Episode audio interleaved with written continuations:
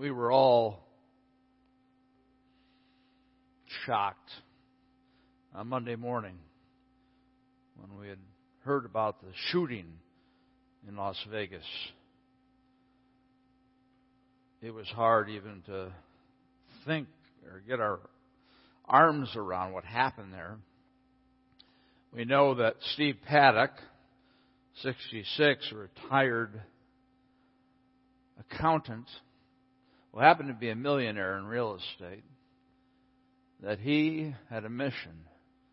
And his mission was to kill as many people as he could. And he has been planning this, or he had been planning this for a long time. In fact, he was even in Chicago uh, at Lollapalooza. He was up in a hotel nearby there, so uh, concerning. But this guy, he had 23 guns.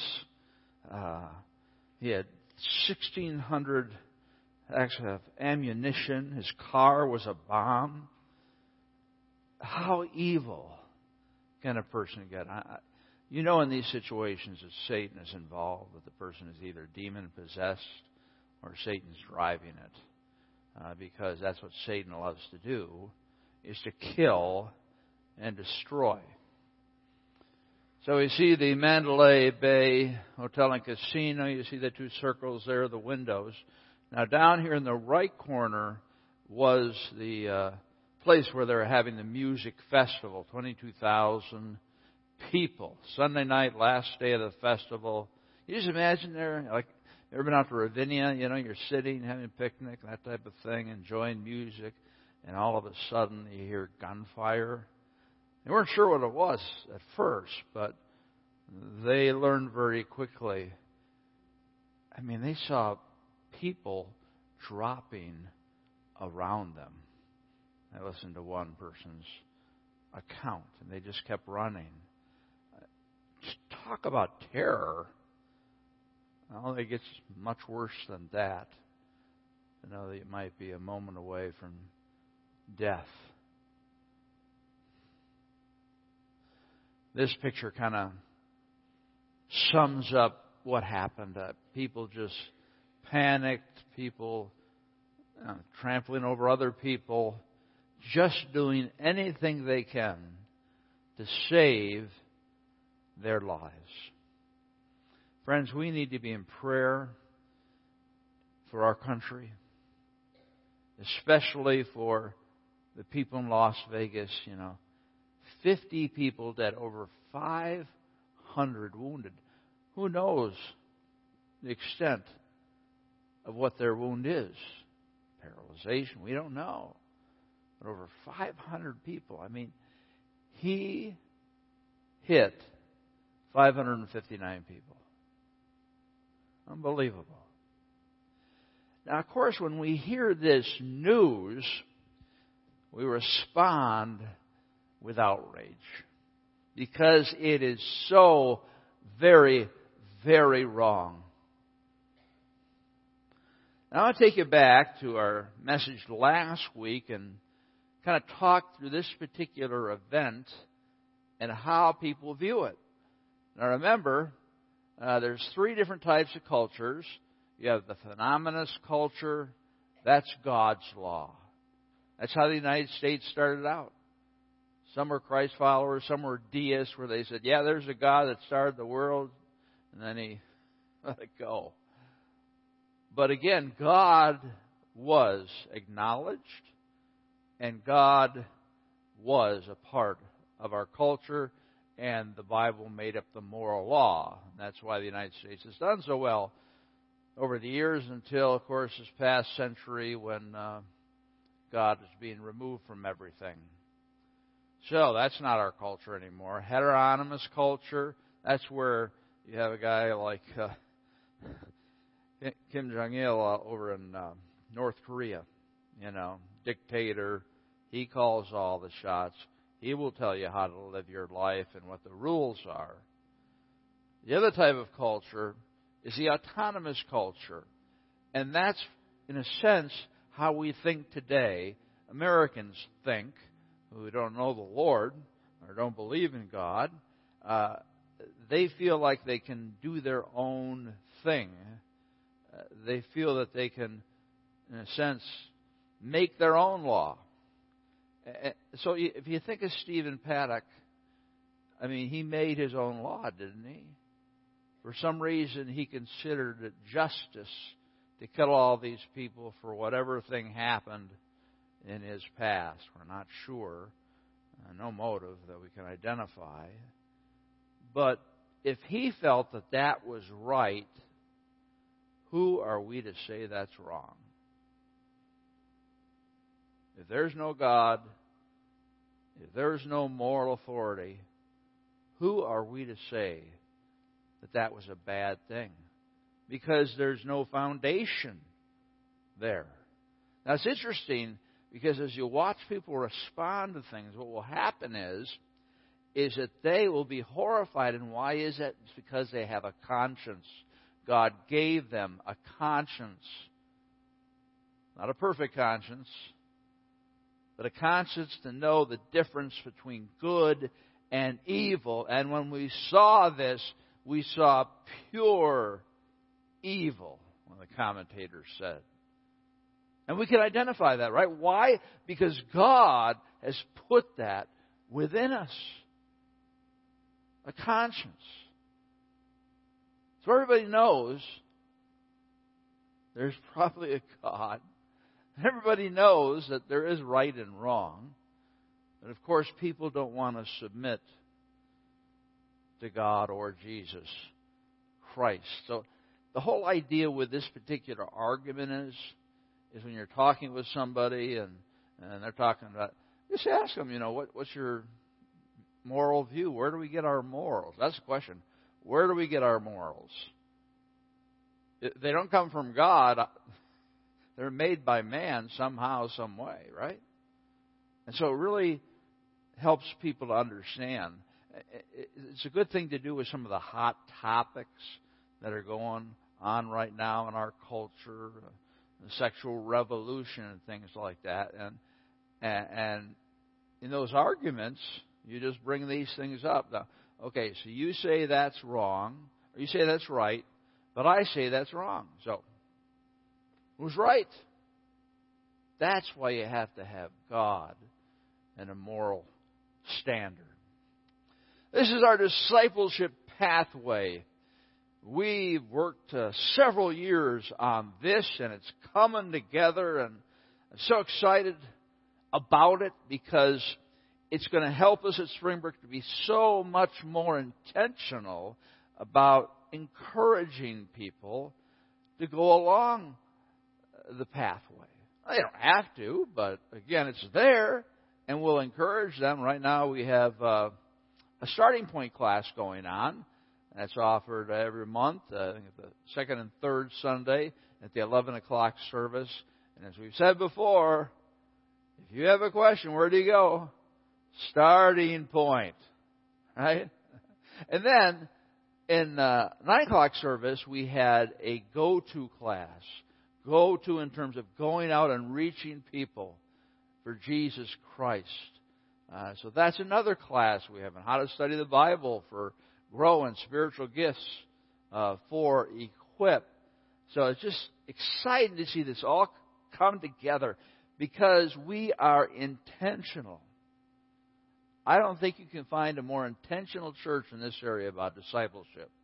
I think they're discipling people. But I can't think of a church that has a pathway like we do. And that's so important. And it's a blessing that God has given us. So we're in the middle of our God Quest series. So you see, I put the equip there. Our job, my job, leaders' jobs are to equip the saints and you are responsible for being able to give an answer to anyone who asks you about his faith. As it says in 1 Peter 3:15, these are the rest of the messages that we'll be doing. It says, "But in your hearts honor Christ the Lord as holy, always being prepared to make a defense to anyone who asks you for a reason for the hope that is in you. You got to do it with gentleness and respect. Again, we call this our cornerstone verse. There's always cornerstone verses in the Bible about a particular theme that really just crystallizes it in terms of what we need to understand. And what we need to understand is that people are going to have questions about God, about the truth, about suffering. And we need to be able to answer them. So, what we're doing right now, for those of you who are Christ followers, this is a training session. You should approach this particular message like I got to get my pen out and I've got to really listen carefully and get this down in order that I might memorize it and know how to answer people when they ask me these questions. Now, again, you go on the web, I mean, whatever. But be prepared. That's what you need to be prepared for. You don't have to be a, a pastor. You don't have to be somebody who knows the Bible incredibly well. No, no. You just need to know some of these simple answers.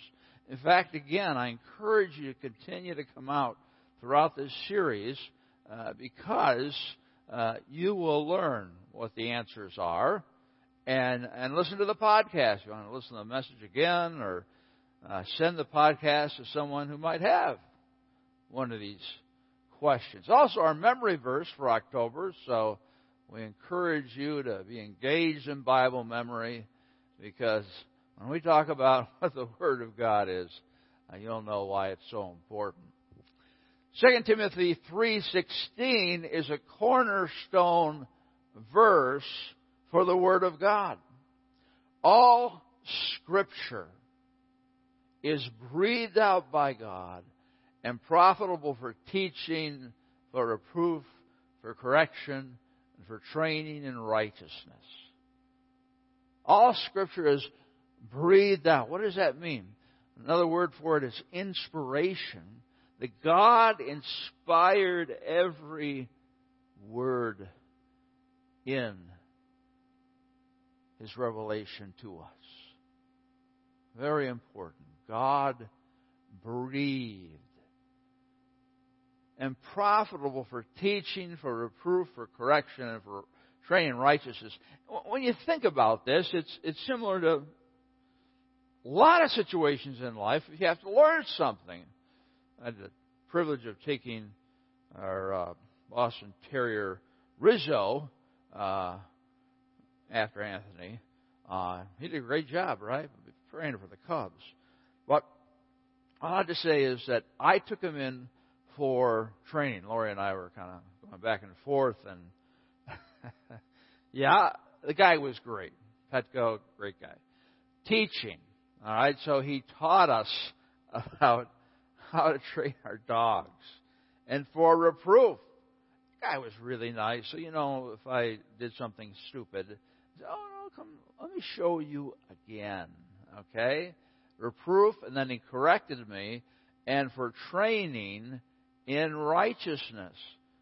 Now, we have people who are involved in athletics. Same type of thing. This really is the core of how you learn. You're taught, you make mistakes, they're corrected, but you continue to train in righteousness. Friends, the Bible, the Word of God, is revelation to us, should be the most important book in our lives. Why? Because we believe that this Word of God reveals who God is. We can trust in it. We can say yes after we go through these other uh, proofs. This is the Word of God, and therefore, a book that was written so many years ago, over 1600 years, changes my life today. Yeah. And, and just think about that. Think about what your relationship is with with Scripture? Do you have your time alone with God, your tag time every day? Are you meditating on Scripture or memorizing it or listening to, you know, WMBI, uh, different speakers there? Because, especially as you read through Psalm 119, uh, well, Psalm 1, we need to meditate on it day and night. And friends, there are so many distractions. A lot of us could sit down, take out our phone, go to Facebook or one of the media sites, and just spend hours. I mean, there's so much information. Uh, sometimes you just have to block. You get a, a helpful email uh, subscription uh, because you get great articles, but it just overwhelms me all the articles. So I just have to cut them out. I only can do so much, right?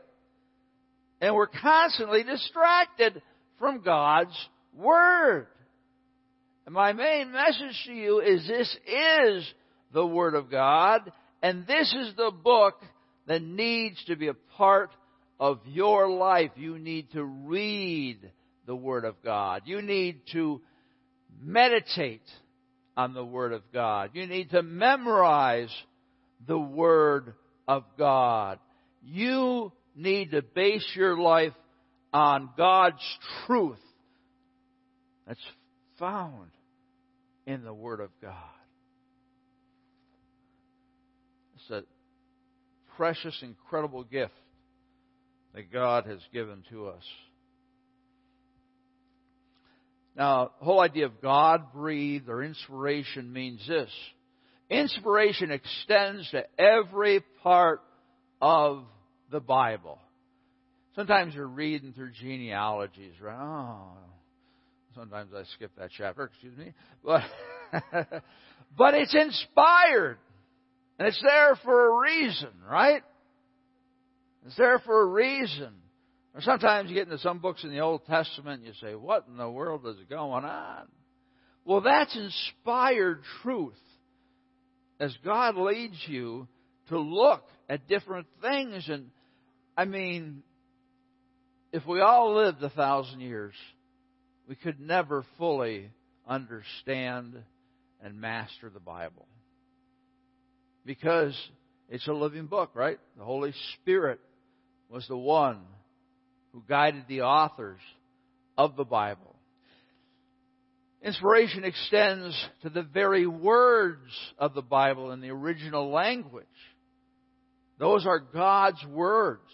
Inspiration guarantees the absolute truthfulness of the Bible. How much do you believe that the Bible is the truth? How much time do you spend reading your Bible? Engaged here at Springbrook, listening to other gifted people who teach the Word of God. Friends, in this distracted society, it's harder than ever for us to discipline ourselves to know God's Word. But, friends, that's the only thing that is going to give you the life that you would desire in Jesus Christ. That's why we come here every Sunday, worship God, study His Word. Now, the claims of the Bible, the Bible, you know, it's interesting. You try to keep these words straight inspiration, infallibility, inerrant. The Bible is infallible, teaching only the truth. So when you hear somebody say it's infallible, well, it speaks truth. The Bible is inerrant, without error, and capable of teaching truth. So you have inspiration, God breathed, and you have the infallibility of the Bible. It only teaches the truth and the inerrancy, that there are no errors. This is, this is important doctrine that you need to understand. You need to appreciate. Well, you say, okay, the Bible says that about itself, but hey, any book, any author could say that about his book. So we're going to look at the defense of the Bible the claims of the Bible, the credibility of the Bible, the consistency of the Bible, and the certainty of the Bible. The Bible is God's truth. The Bible's claims. Let's look at them. 2 Peter 1:21. For no prophecy was ever produced by the will of man, but men spoke from God as they were carried along by the Holy Spirit.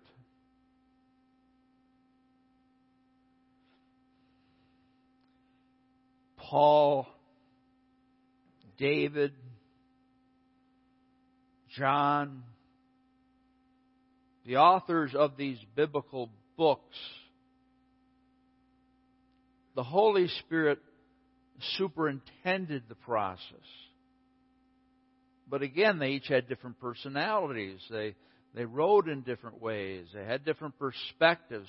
But the Holy Spirit used them. They weren't dictating machines. The Holy Spirit used their minds to speak to them in order that they might write down the very words of God. 40 different authors in Scripture. And you know what the first biblical book that was written? Anybody know? Job. Man, like that, huh? That's the most ancient part of their scriptures. And it was a good one to start with, right? Haven't we all received encouragement from Job when we've been experiencing difficult times? So it wasn't like that God sat down with Job and said, Hey, Job, I got this Bible project I'm working on, and it's going to take about 1,600 years, 40 different authors, and man, you're the first one. I know you had a tough time, but you know, I've restored things. I'd just like you to write out your experiences and uh, put that together because you see, I'm going to have all these authors put all these different books together, and you're the first, man. it's not that. They wrote when God revealed things to them. And again, when we talk about the canon of Scripture in terms of what books actually went into the Old Testament and the New Testament, these books were proven over time. There was agreement within the church, for example, about when they put the New Testament canon together. What books go in? And they had a lot of different things that they looked at because they knew what God's truth looked like. But again, the Psalms were David's songs that he wrote about his life. And you have the Gospels being recording Christ's life. All different types of things that come together. In fact, this word carried along by the Holy Spirit, that means like a sailboat, like the wind is blowing. The Spirit is guiding these individuals. And so Without the wind, you're not going to have anything. So the Holy Spirit worked through these men. Then the Lord put out his hand and touched my mouth. And the Lord said to me, Behold, I have put my words in your mouth. That's about Jeremiah, the prophet. You can't get more clear than that, right? Behold, I have put my words in your mouth. Galatians 1:11 and 12. Paul writes, "For I would have you know, brothers, that the gospel that was preached by me is not the man's gospel." Remember Paul, every time he started church, false teachers came in with another gospel that was different. For I did not receive it from any man, nor was I taught it, but I received it through a revelation of Jesus Christ. The Apostle Paul wrote most of the New Testament. And he said, Hey, I didn't make this up. I didn't, you know, kind of come up with this on my own. It was revealed to me through Jesus Christ. So as we, we think and meditate on these verses, we say, wow, the Bible is God's Word. It's the absolute truth. And in this chaotic world, we can have a book that reveals who God is about His love, about His desire for us to be part of His family, to find our identity in Him. and to live for Him. So those are the Bible's claims. Well, let's move on to the Bible's credibility. Now, archaeologists, of course, discover many things that give proof to what has been written in other books and things of that nature.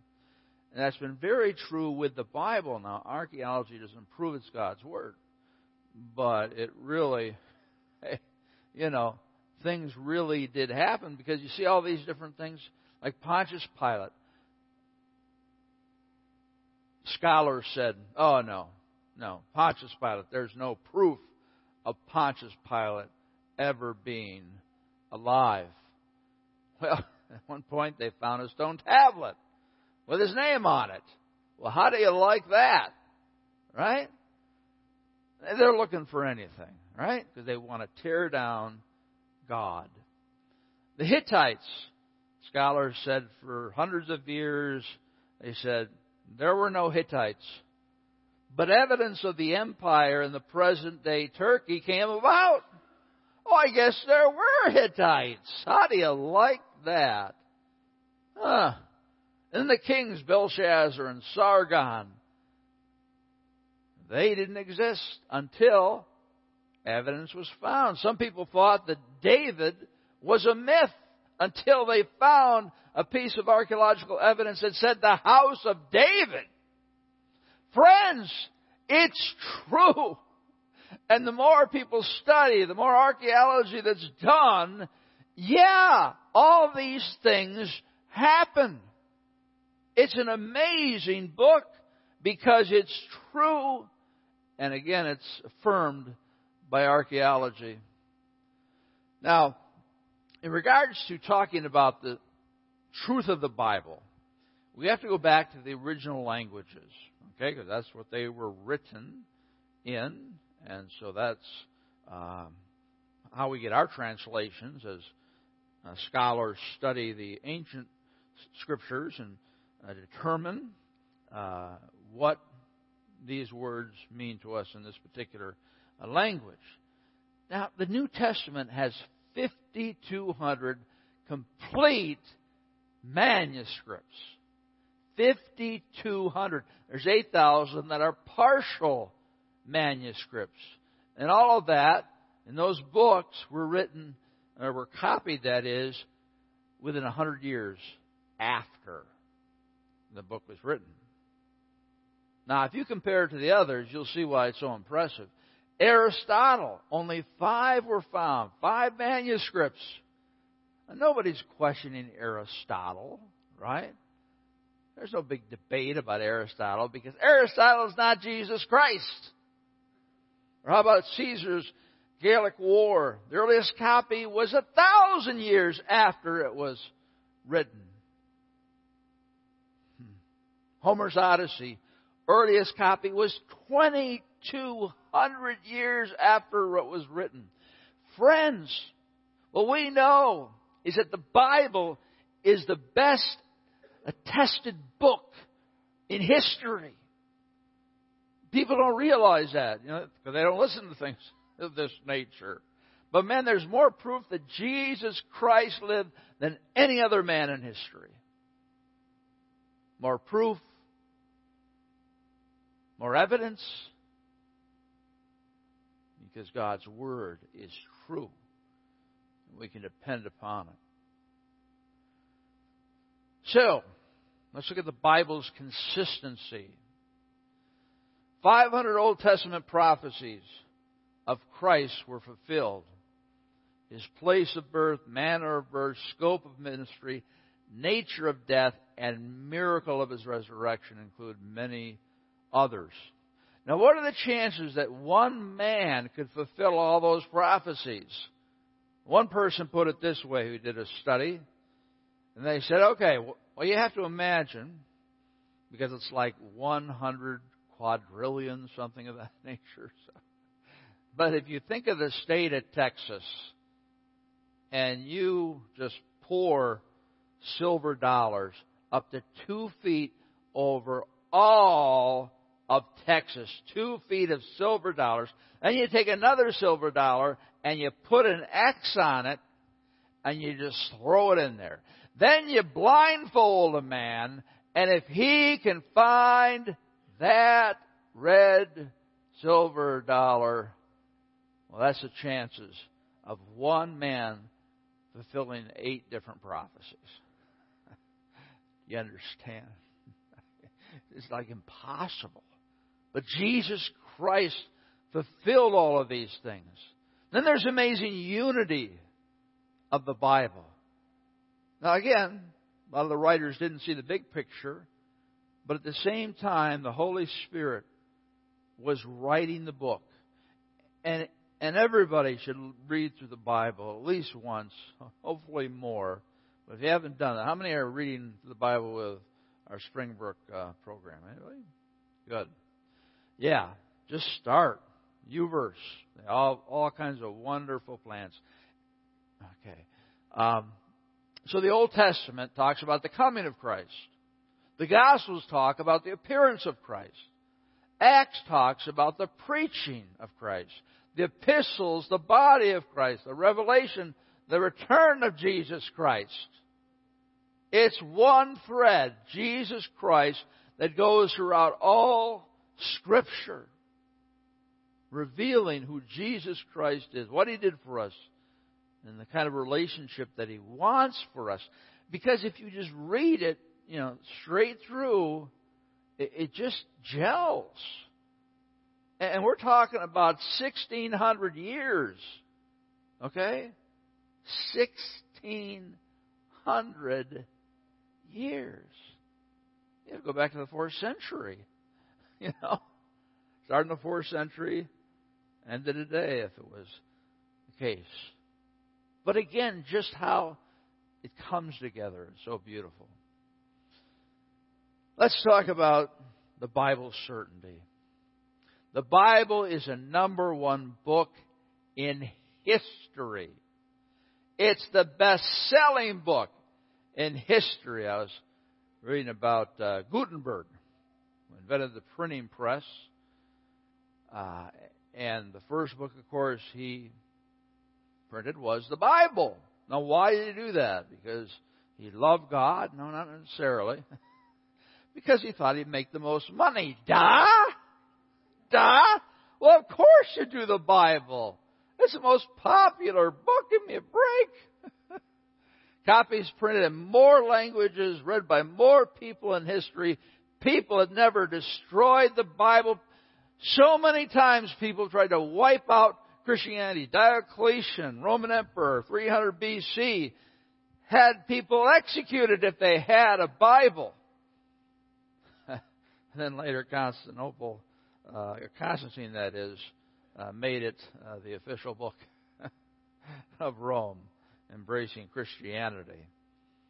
Yeah, Voltaire, who said, oh, the Bible is a French philosopher. Um, you know, in a hundred years, nobody will remember the Bible. Well, it's, it's ironic that after he died, at some point, the Geneva Bible Society bought his home and produced Bibles in it. that is our Bible. The Bible is absolute truth.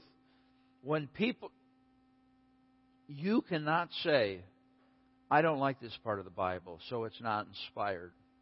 Because once you do that one time, you might as well throw it away. Right? I mean, if you're to say, oh, I don't believe this portion, you're determining what's truth, not acknowledging the absolute truth of Scripture. I want you to watch a video here. Uh, it's a very well known story about a missionary and some friends of his uh, that tried to reach the Auca Indians. Jim Elliot had gone uh, to uh, Wheaton uh, College, and yeah, it, it, was made into a movie. Um, Beyond the Spear. Anybody see that movie, Beyond the Spear? Okay. Well, let's just watch this now.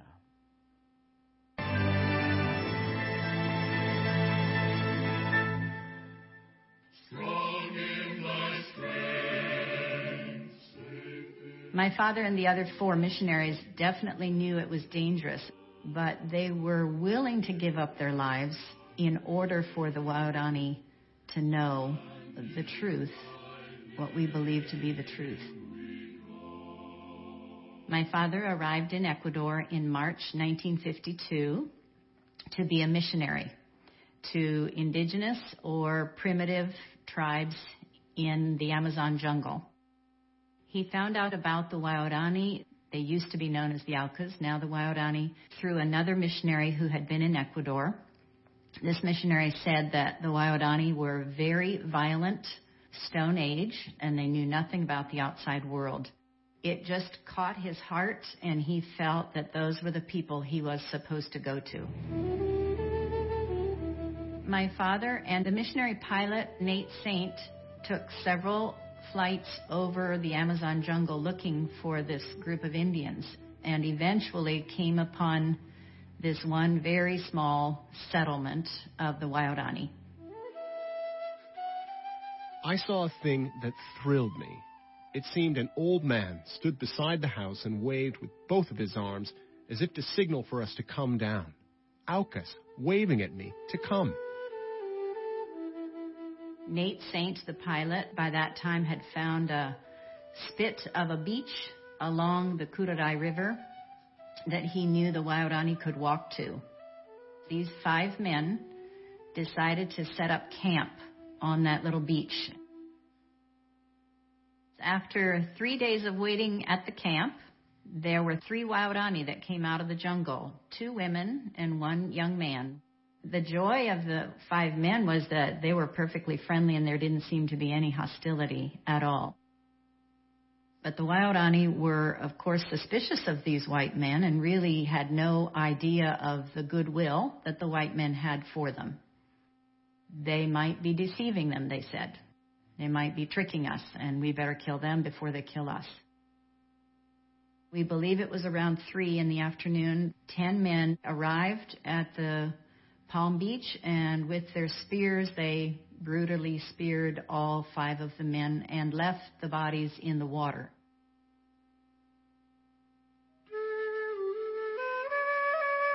After my father's death, my mother got to know two Waorani women who had fled the tribe because of, of the violence. And they said, We want you and the sister of Nate Saint, we want you to come and tell our people about God. While we lived with them, and we were there almost two and a half years, I, of course, got to know all of the tribe and the ten men who had done the killing. Amazingly, I really don't remember being afraid of them they were always laughing and they would always make my mother laugh. So I simply enjoyed being with them. When passing through of course, it was a tragedy, and of course, I often wish that I had known my dad, still do. But I really believe that God allowed this to happen so that more and more people could actually see what real commitment to Christ means. And I really don't believe their lives were wasted. A powerful story. I'd encourage you to watch that movie, Beyond the Spear. It really is amazing. There are other parts of it that also are very fascinating, and uh, but just the fact that these men and their wives were willing to risk their lives in order to get the gospel to these people. They wanted to translate the gospel for them, which eventually happened. But they gave their whole lives to it. In fact, Laurie has a nephew who's a linguist, and he married a missionary uh, girl that uh, over in the field, and uh, they they have now both gone to Southeast Asia, and uh, they have been part of different projects of translating the Bible.